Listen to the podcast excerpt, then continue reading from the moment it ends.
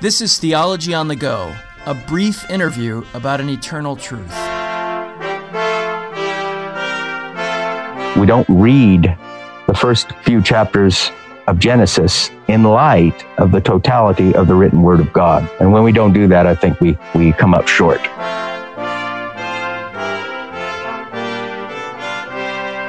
So, James, you and I teach a class called Narrative of Redemption, and what I think I do for about half the semester, and I think you do for about half the semester, is even though we're supposed to be talking about the entire Bible, we end up spending a lot of time on the garden because right. there's so much there in those first pages of your Bible. There's so much there that's so important. And so today we have the opportunity to talk to someone who, whom I know is a good friend of yours, Richard Barcellos. He's the pastor of Grace Reformed Baptist Church in sunny, beautiful, seemingly idyllic Palmdale, California. Right. And his book is entitled Getting the Garden Right Adam's Work and God's Rest in Light of Christ. So, Richard, thanks for joining us today to talk about this important topic. Great. Thanks for having me. I want to just start by asking this. Your book is entitled Getting the Garden Right. So, how have evangelicals gotten the garden wrong? That's a good question. How have evangelicals gotten the garden wrong? I'm assuming you mean by that in what ways? Yeah, in what ways? So yeah. so you're you're trying to set people straight and make sure that we're reading this clearly and accurately, reading these first few pages of our Bibles and getting what we ought to out of them. What are some of the things that have gone wrong in people's reading of that? Well, maybe it'll help to go behind the question of how or what the particular issues that I think some people get wrong are. Go behind that and ask the question of why have they gotten that wrong? Okay. And I would say that many have interpreted the early chapters of Genesis, I would include one through three, sort of as a unit, an isolated unit of its own, and okay. isolate it from the rest of Scripture. Right, the the the pre-fall, pre-redemptive era. Yeah, and even the fall and the curse narrative as well. I think sometimes those are read without allowing a wonderful Protestant hermeneutical principle that predates the Reformation without allowing a proper use of the analogy of faith, the rest of Scripture evoking the uh, first two and three chapters of Genesis and further elaborating and teasing out for us what's there implicitly. So I think it's a hermeneutical issue. We don't read the first few chapters of Genesis in light of the totality of the written word of God. And when we don't do that, I think we come up short.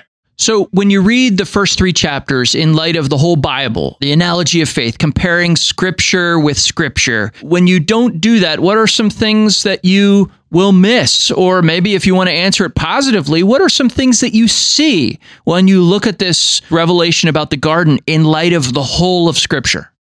Well, as far as the positive side of that, you see Adam as a type of Christ. And so, your Christology is enriched by a whole Bible interpretation of Genesis 1 through 3. Adam's not only his identification as a sinless image bearer, but also as a public person, a representative of others, or a, federal person, a covenantal person, and then his vocation as well. What was he called to do? Was he just to, you know to be a gardener?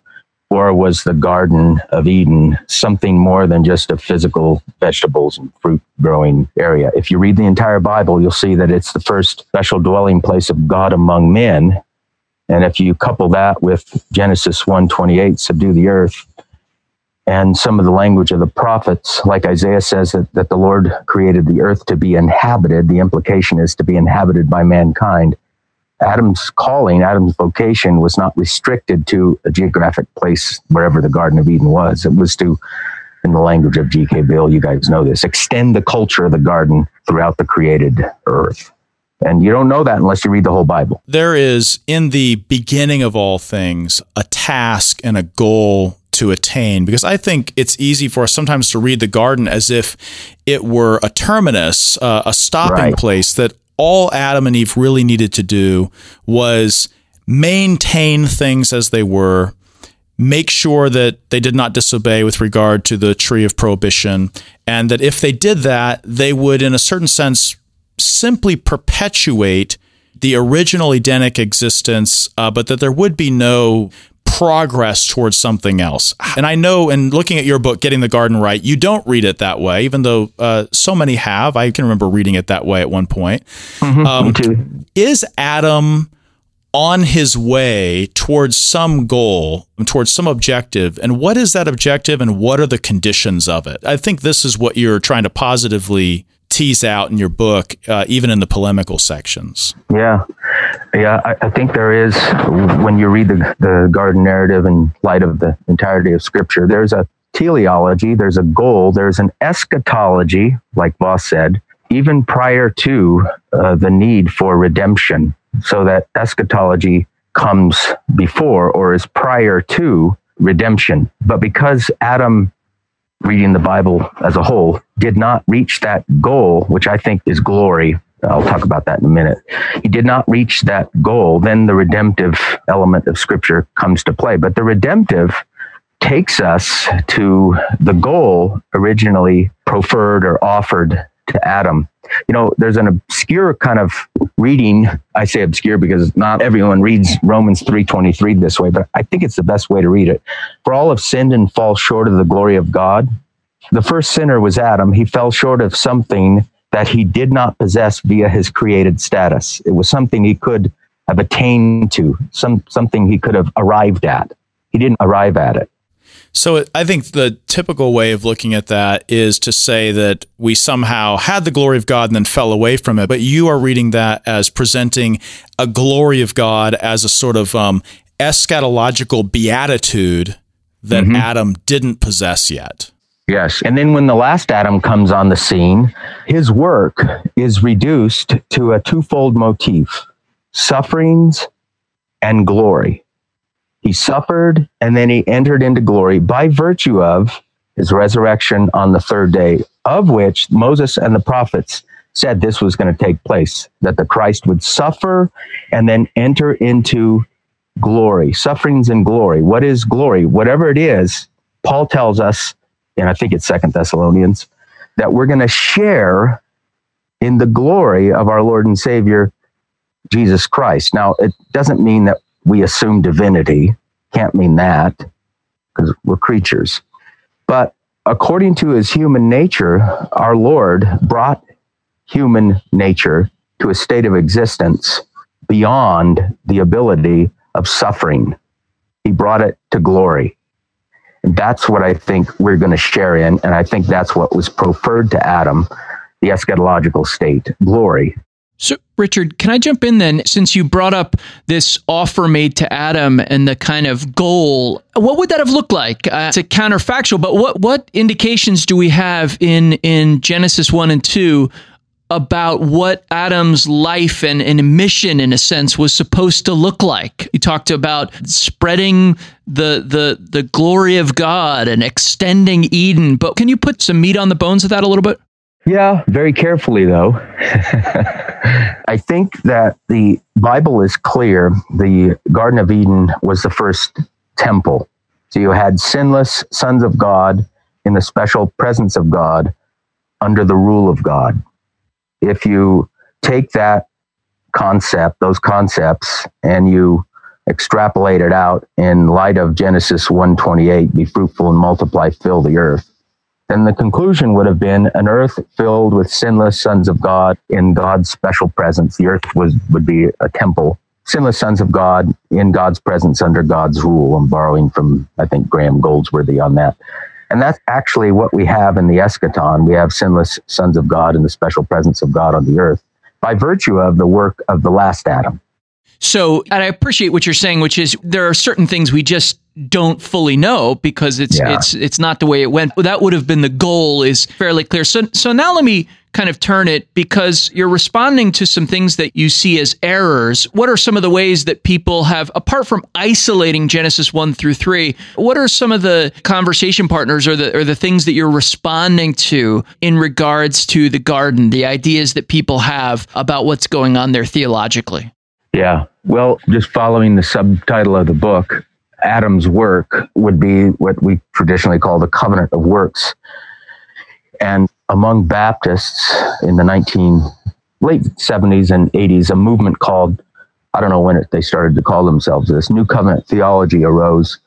It's not an exclusively Baptist theological issue. The nomenclature, uh, the denominator, New Covenant theology, is exclusive to Baptists, as far as I know.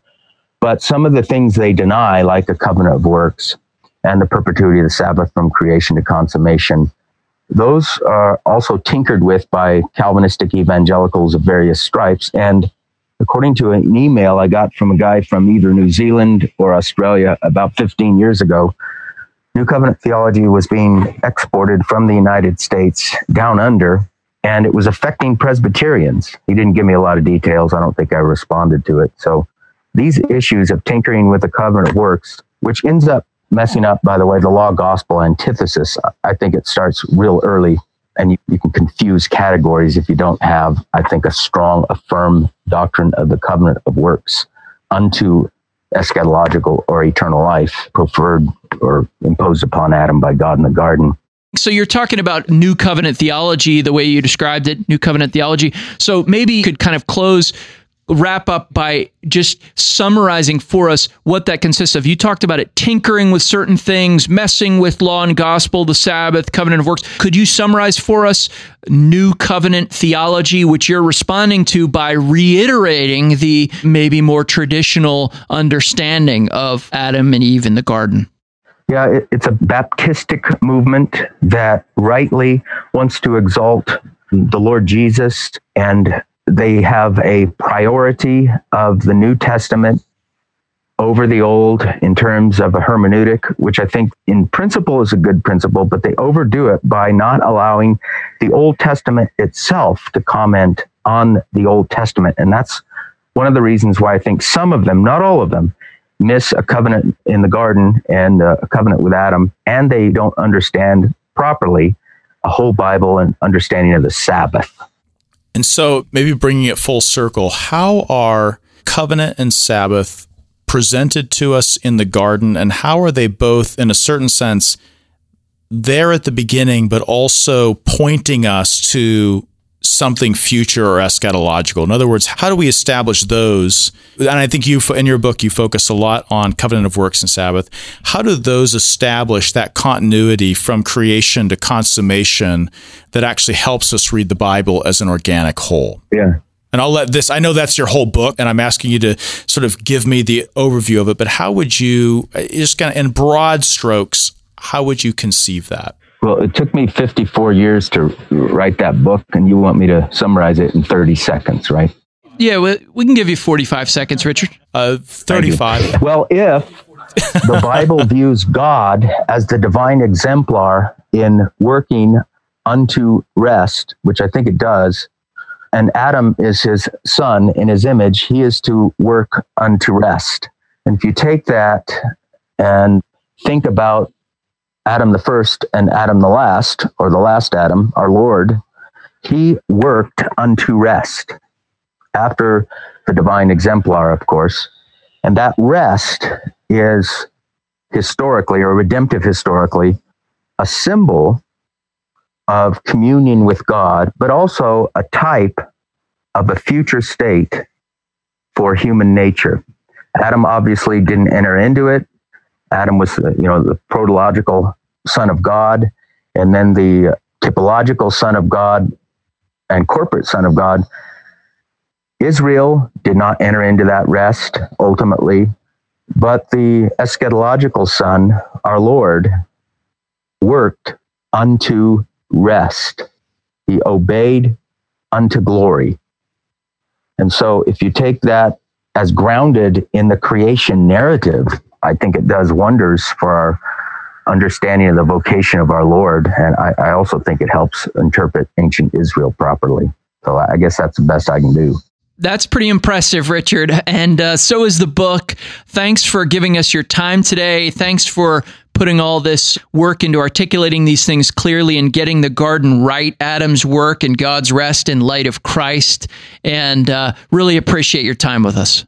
Great. Thanks a lot. So, James, one of the things that never fails to impress me every time I teach through the first three chapters of Genesis or read anything on it is just the kind of inexhaustible riches of it. We mentioned at the beginning how we both spend a lot of time on Genesis 1 through 3 in our classes, and yet I always feel like I'm just scratching the surface. I mean, there, there's just a tremendous amount of rich theological gold in those first three chapters that really should shape how we understand human beings, how we understand what it means to be in the service of the Lord, uh, what the Lord is doing in history. I'm just constantly impressed by that. And I think uh, Richard Barcellos in our talk touched on something really important in this respect, in which we allow subsequent scripture in its use of Genesis 1 to 3 to really illuminate for us and give us a, a texture to what is actually transpiring and happening there because it is it's you know when you read the bible in a year you're done with it in three days, uh, and you're right. and you're moving on, and it feels like a quick sort of um, preface to the real story. Right.